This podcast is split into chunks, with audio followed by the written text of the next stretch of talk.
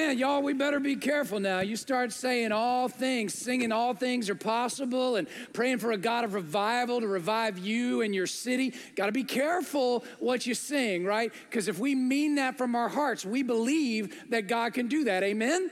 Like, I hope that's where our hearts are. I hope your heart is stirred this morning and ready to receive the word of God. So let's pray that's the case. Pray with me now.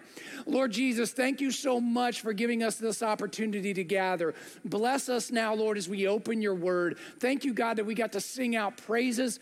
I pray that they come from our heart. I pray that we will believe. For some of us, that we will believe again that you are the God of the impossible, that you are the God of revival, that, God, you will stir in our hearts again, that your word might be magnified. Thank you, Jesus, for your love and your grace. Amen. Listen, when I was in middle school, I was in young middle school, like sixth grade or so, and I really wanted to be in Gifted and Talented. How many of y'all had Gifted and Talented back in the day? All you old people like me. Raise your hands. See, nobody wants to raise your hand. We got a couple of old people in here like me. Listen, you wanted to be in Gifted and Talented. Now my wife tells me I think it's just called Gifted or whatever. But back in the day, you wanted to be in Gifted and Talented. And I remember looking at this group and thinking, man, I wish I could be in that. I wish I was one of the smart kids, one of the cool kids. And they would go out of the class. They'd get pulled out of class at different times during the day or the week or month or however often they met. And I could just always remember feeling like, man, I was missing out. Like, they're going off for pizza parties and ice cream parties and all this stuff. And I think that probably happened like once a year, but I imagined it happened every time they went out. And so I was like, I want to be in that group. And finally, it happened. In my seventh grade year, one of my teachers issued a decree or whatever happened. I don't know exactly how it happened, but said that I could be a Gifted and Talented. Now, it wasn't because of my grades, y'all. It was because I could sing. And so my choir teacher said, you can be in Gifted and Talented. You have this gift, and so you can go and be in this group. And y'all, I didn't even care how I got in. I was like, I'm going to be a dummy up in here with all these smart people. It'll be fine. But ice cream parties, pizza. Well, it turned out, right, that wasn't what it was. It was much more boring than I thought it was going to be. But the other thing that it really showed me was, as I was around all these other kids, I was like, well, they're smart, I guess, but they're not that much smarter than me, right? They're just regular kids like me. And so I came away from that understanding that, yeah, we all had gifts. We all had talents. They may have been a little smarter than me or whatever, but we all had our role to play, right? And this is an important aspect of what we are digging into this series I'm calling Gifted and Talented, is that the Lord has given to each of us a gifting. He's given to each of us talents that he means for us to use for his kingdom.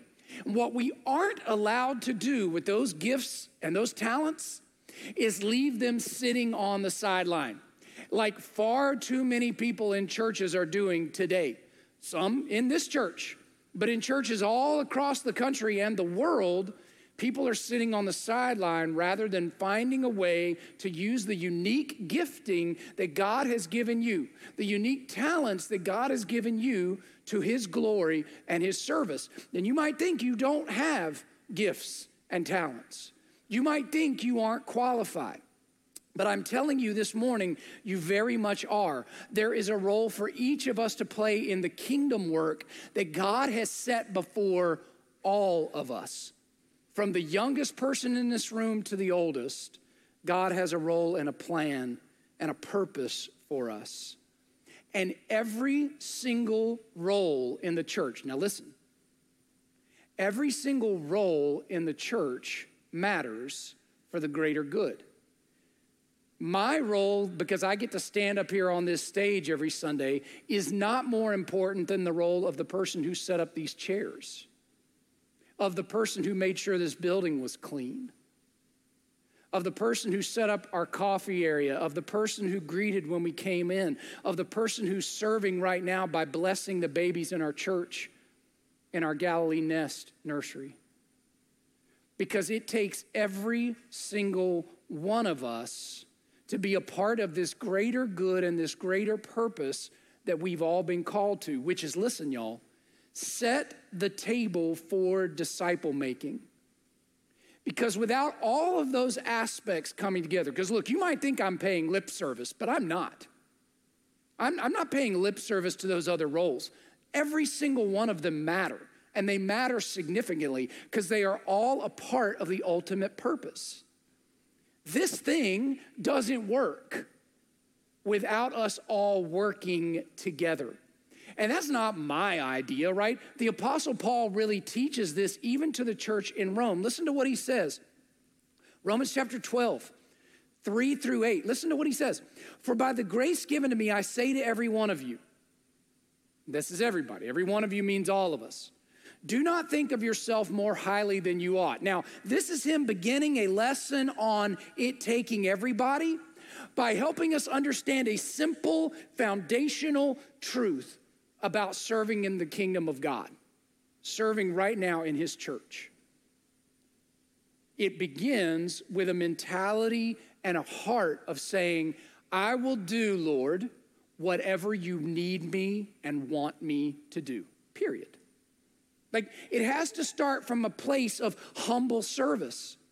Do not think of yourself more highly than you ought, but rather think of yourself with sober judgment in accordance with the measure of faith God has given you. That was kind of how I opened just a moment ago by reminding you that this role that I get right here is not more important than all the other roles. They all matter. They're all acts and works of service.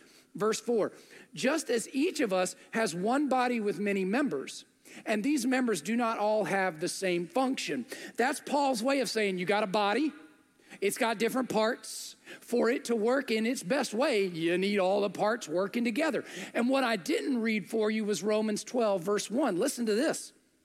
Therefore, I urge you, brothers and sisters, that's pretty inclusive, y'all, in view of God's mercy to offer your bodies as a living sacrifice.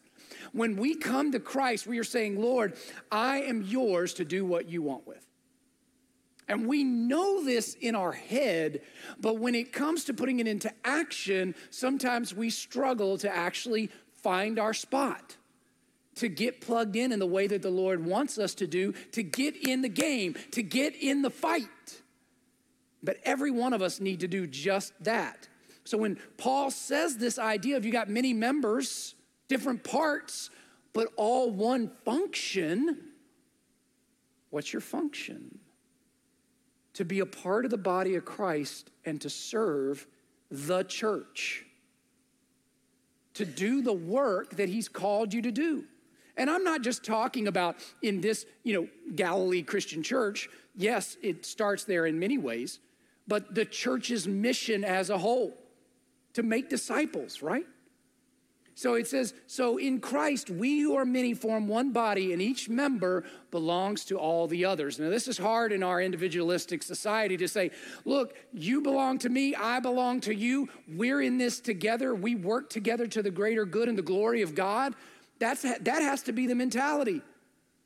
That's a surrendering of the self for the greater good that God has called us to. Verse 6. We have different gifts according to the grace given us. If a man's gift is prophesying, let him use it in proportion to his faith. If it's serving, let him serve. If it's teaching, let him teach. If it's encouraging, let him encourage. If it's contributing to the needs of others, let him give generously. If it's leadership, let him govern diligently. If it is showing mercy, let him do it cheerfully. Now that list is not an exhaustive list, but it's pretty long. Of course, there's many other things that could be on it, but the idea is a simple one. Whatever you have been called to do, and you've not been called to do nothing, so whatever you've been called to do, you do it for the glory of God and the greater good, or guess what? The body doesn't function as it should. So this is a critical reminder that I'm giving to us today, for you individually and us collectively. I know that our church, our community will be more effective when we are all truly in this together, working together, everybody finding their place, from the youngest student in our church to the oldest senior, everybody finding their place and saying, how can I get involved? How can I serve? It doesn't mean you're necessarily serving every Sunday, right? I mean, it doesn't mean you're necessarily serving every moment the doors are open, right? You're probably not. Ideally, you aren't, because everybody's involved. Everybody's serving. You know, there's all these cliches in the church about, 20% of people doing 100% of the work. And people talk to me all the time about, we got to get more people to serve, or why aren't more people doing this or that? Look, let make sure you hear me saying this. We have a lot of people in our church who are serving. They are. Praise God for you. You deserve to be praised for that. And one of the things that people don't always realize is, because we do try to spread out that service for a very practical reason, right? Just, we don't want to crush our volunteers. We want to not make it so terribly taxing, but really create opportunities for a lot of different people to serve. People sometimes think, well, maybe not many people are not serving. No, we got a lot of people serving, but because we spread that load, we need even more to help do exactly that. But that's why there is a role for everyone. No matter what it is you are called to do, you are called to do something. And it begins with how I have begun this message, with a heart for service. Lord Jesus, use me however you want. I may not feel like I'm talented enough. I may not feel like I can do this or that. I may not know exactly how to get connected, and so I'm a little nervous about it. But look, here's the good news. Anybody can use a toilet brush. They can. Yeah, that's my first point. First time I've ever had that as a point in a sermon. I don't know why, but it's really true. Like, there is always a spot. There's always a place. There's always something we can do. Remember what verse 5 said in Romans 12? For by the grace given to me, I say to every one of you, don't think of yourself more highly than you ought. Some of y'all are sitting on the sidelines and say, well, I haven't quite found the thing that's perfect for me. And, it absolutely brings in line every single one of my gifts. And when it does, then I will do it. Listen, anybody can use a toilet brush. There is something for you to be doing. It says, rather, think of yourself with sober judgment in accordance with the measure of faith that God has given you. When you have big faith, you are a big servant. You have a big service mentality when your faith is big. When your faith is small, you oftentimes are saying, who's going to serve me? It's just true.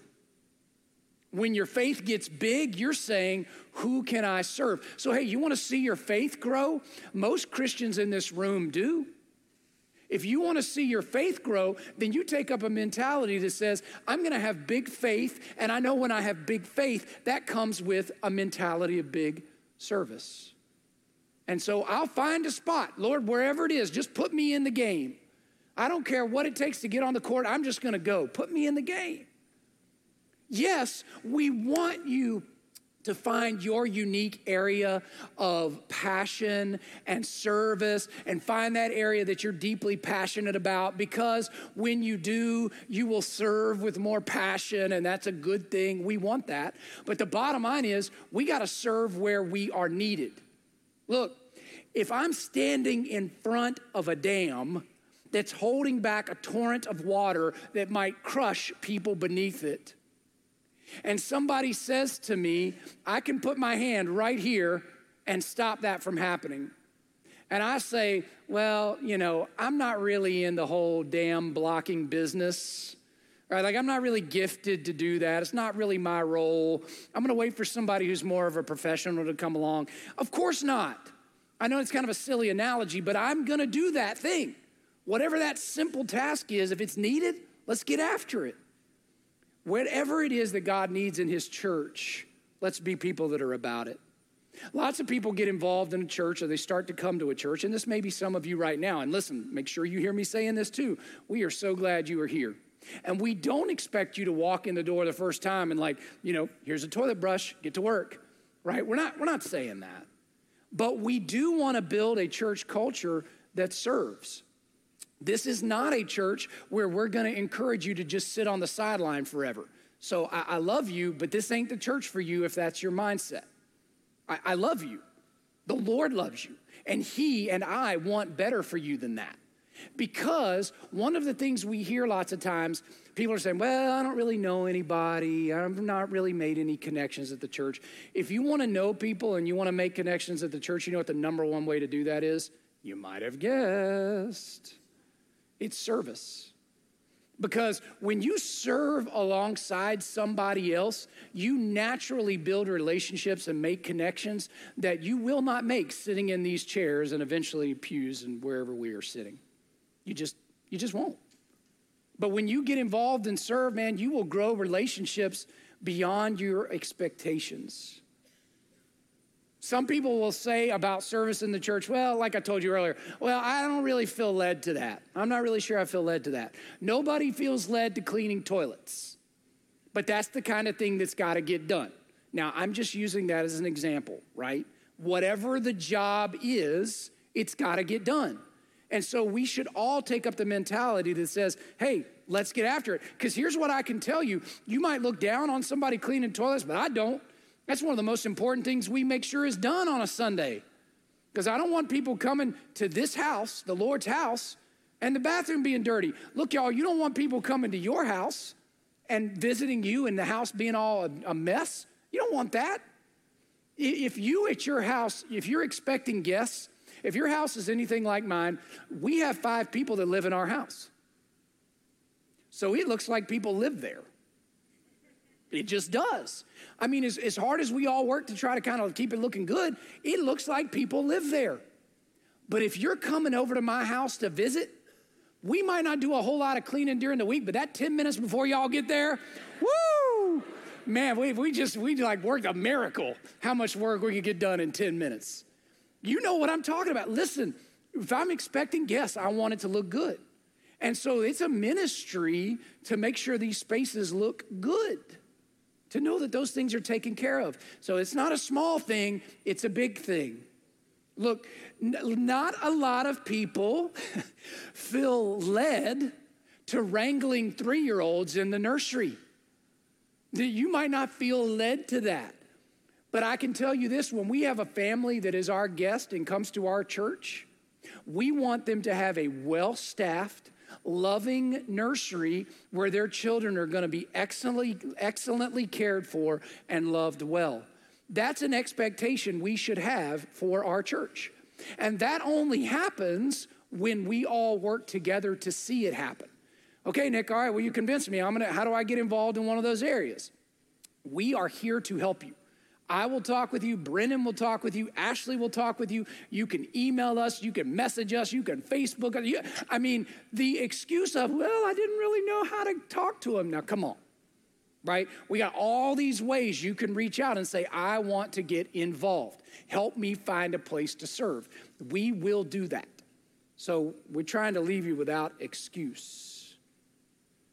No matter how big or no matter how we might think small, it all matters. It all makes a difference. And you know what? Listen to what Luke chapter 16, verse 10 says. This is what our Lord says.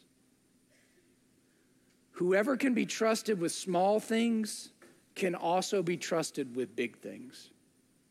And it's an important reminder to us that it all matters. It all adds up. And that ultimately in the work of the kingdom of God, there are no small jobs. They all matter in the greater plan and the greater good. And secondly, listen, we all, as I've laid out before you, we all have to do our part because we are all a part of the body, and all of us collectively form the body that is doing the work that Jesus has left. We are his plan, y'all. The work and the plan that he's left to reach generations with the gospel. Remember what Romans 12, 4 and 5 says? Just as each of us has one body with many members, and these members do not all have the same function, so in Christ we who are many form one body, and each member belongs to all the others. This is verse 6. We have different gifts according to the grace God has given us. It takes us all. But man, when all of us get involved, amazing things happen. When I was a kid, I'm going to date myself again here. When I was a kid, there was a show on TV called Voltron. Little Voltron fans out there? Man, as a kid, and we had the coolest toys in the 80s, y'all. We just did. I mean, your toys cannot compete with ours. They were amazing. We were the age of, G.I. Joe and He-Man and Transformers and all that good stuff. And there were girl toys too, but I didn't play with those. Anyway, so Voltron was awesome. And the cool thing about Voltron and why I wanted it so bad is it had all these different little robot things. They would come together. When they joined together, they made this big giant robot, Voltron. He was like unstoppable. I wanted so bad to have all of them and put them together to have the big, awesome, unconquerable toy, to kind of play out that dream in my mind. That's the church, but way cooler and way more powerful. When we all come together, it becomes this awesome, unstoppable force for the goodness and the glory of God to spread not only in this room, not only in this community, but around the world. Y'all, do you believe that? Man, I hope you really believe that and that you see that what we're talking about this morning for you and me matters. It all matters. 1 Corinthians 12:12 says, the body is a unit, though it is made up of many parts. And though all its parts are many, they form one body. So it is with Christ. In Christ, we have these many parts, but we come together to do something awesome. And as I've already laid out before you this morning, none of us is more important than the other. So none of us is going to look down on a role that somebody else is serving in. We're going to celebrate every role here at Galilee because they all add up. Just like you remember that if you didn't have a part of your body, right, you'd feel weaker, you'd feel like something was missing. So if you've not found your spot yet, we're missing something. We're missing you, and it's true.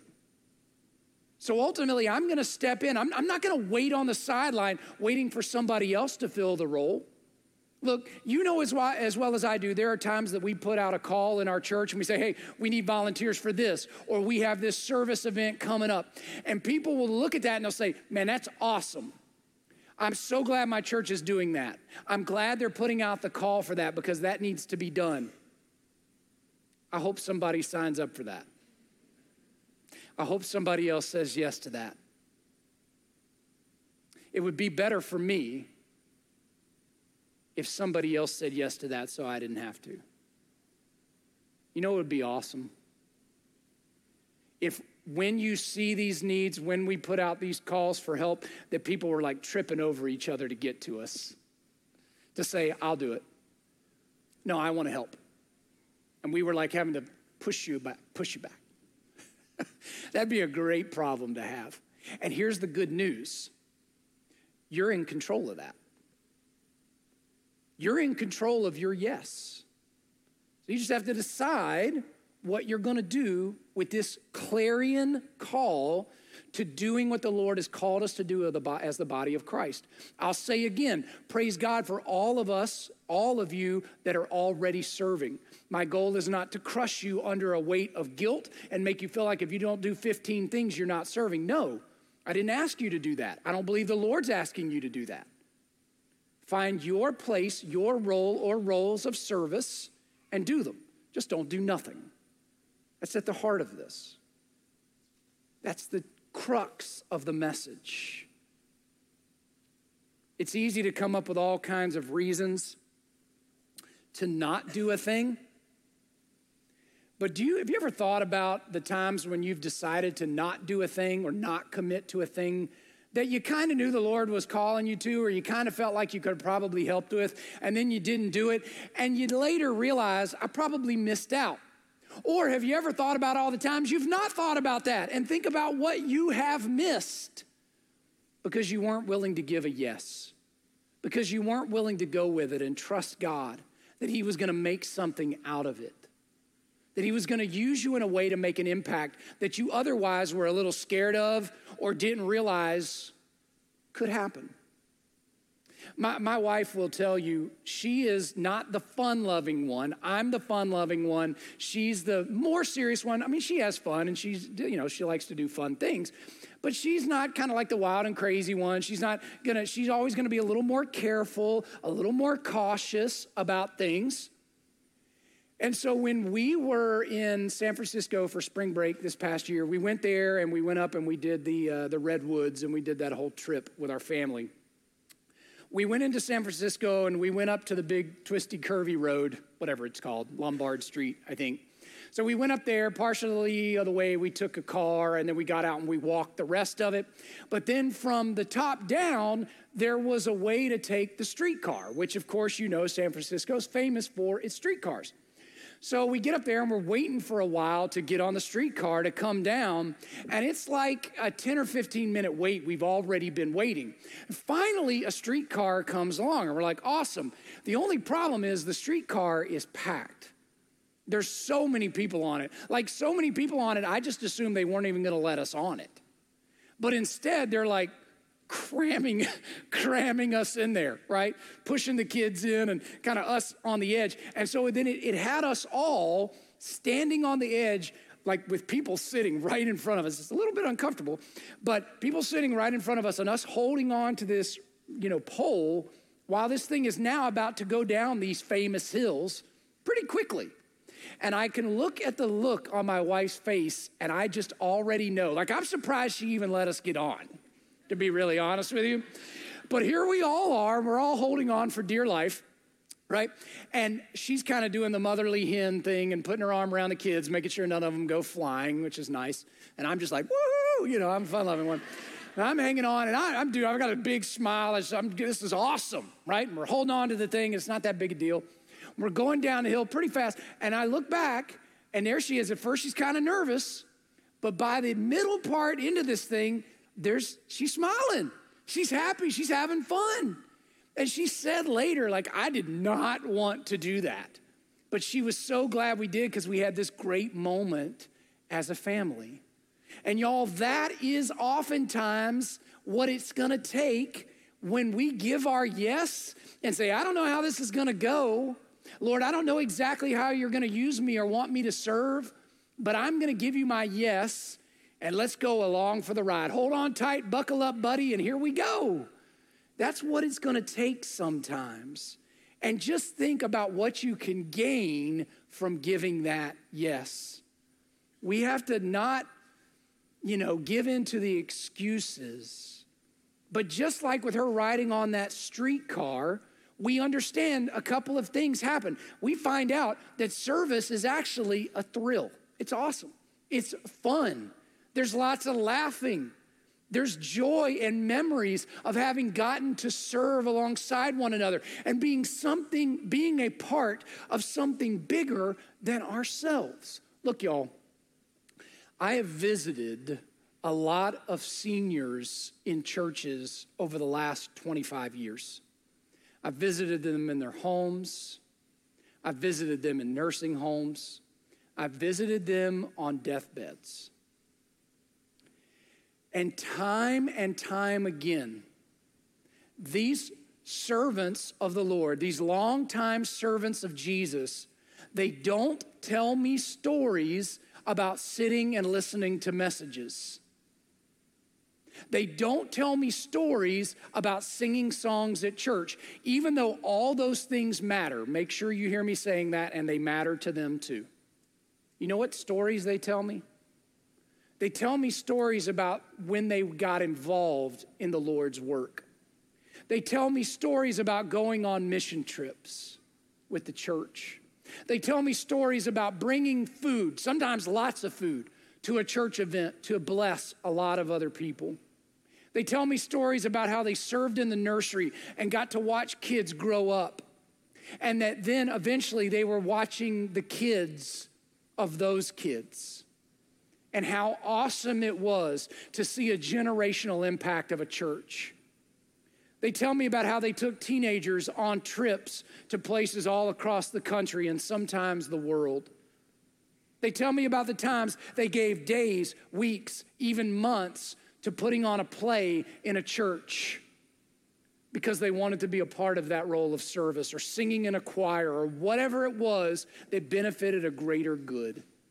Those are the stories they tell me because those are the things that matter so much. And they will matter to us in the years to come. They got in the game and they found out that that's where the real church life abides. And I just don't want you to miss it. Sure, look, we need people to do things that have to be done here at church. But here's one thing I know beyond a shadow of a doubt. I am not preaching this message just so we can up our volunteerism. I'm not. I'm genuinely not. Because listen, I know the Lord will provide for what we need. Like I'm not worried about it. I'm preaching this message because I believe that this is a good thing for your spiritual health. Sure, it's good for us collectively, but for your spiritual health, helping you see the difference you can make in this kingdom work is good for you. And so I'm not going to deny you these truths. I just won't. I hope that you'll hear it. I hope that you'll find your role. I hope that you will believe that you can be used for this work that God has called us to do. We all have different gifts according to the grace given to us, the Bible says. Not everybody can do everything, but everybody can do something. So let's get busy, y'all. Time, talent, treasure, let's put it to work for the goodness and the glory of God. Let me ask you a couple of questions as I get ready to close here. Anytime a preacher says he's getting ready to close, that doesn't mean anything. That could be, I was getting ready to close when I first started talking this morning. Let me ask you a question. Can you smile and say good morning and hand out a piece of paper? That's not a rhetorical question, can you? Congratulations, you are qualified to be a greeter at Galilee Christian Church. Awesome, right? Easy, anybody can do it. Listen, can you once a month lovingly take care of a child and be sure they do not escape from our campus? Congratulations, you're qualified to work in the nursery. Can you lovingly walk alongside a young student and go with them from station to station in kids' church? Congratulations, you're qualified to work in our kids' ministry. These are all areas, and there are many more, where yes, we need help. If you can do those things, then you are qualified. Can you study the Word of God and pray and invite people to a group? You're qualified to be a small group leader here at Galilee, and we'll help you get connected in that way too. There's so many opportunities, and I've only scratched the surface of them. We want to help you find your place. But listen to me. Make sure you hear this. At the heart of all of this is not, as I said, us just increasing our volunteerism in our church. The thing that has to be foundational, the thing that has to be at the core for every one of us when it comes to serving in this kingdom work at Galilee is we have to know and understand our why. Your why will define and dictate how and what you actually do. When you know your why, you will do anything for the kingdom of God. And your why and my why as a Christian is supposed to be Jesus. It is Simon Sinek who wrote a book about defining our why, knowing our why. And at the heart of that is that simple idea of when I know why I'm doing a thing, guess what? I'm going to do that thing with passion, energy, and love and commitment. My prayer is that you will find your why this morning. Because when you do, it can and will empower you to make a kingdom impact beyond what you believe you are capable of. And generationally, this church will thrive because of you. Because of you and the Lord using you. If you stay on the sideline and deny your yes, the church suffers. the body suffers. And I know none of us want to do that.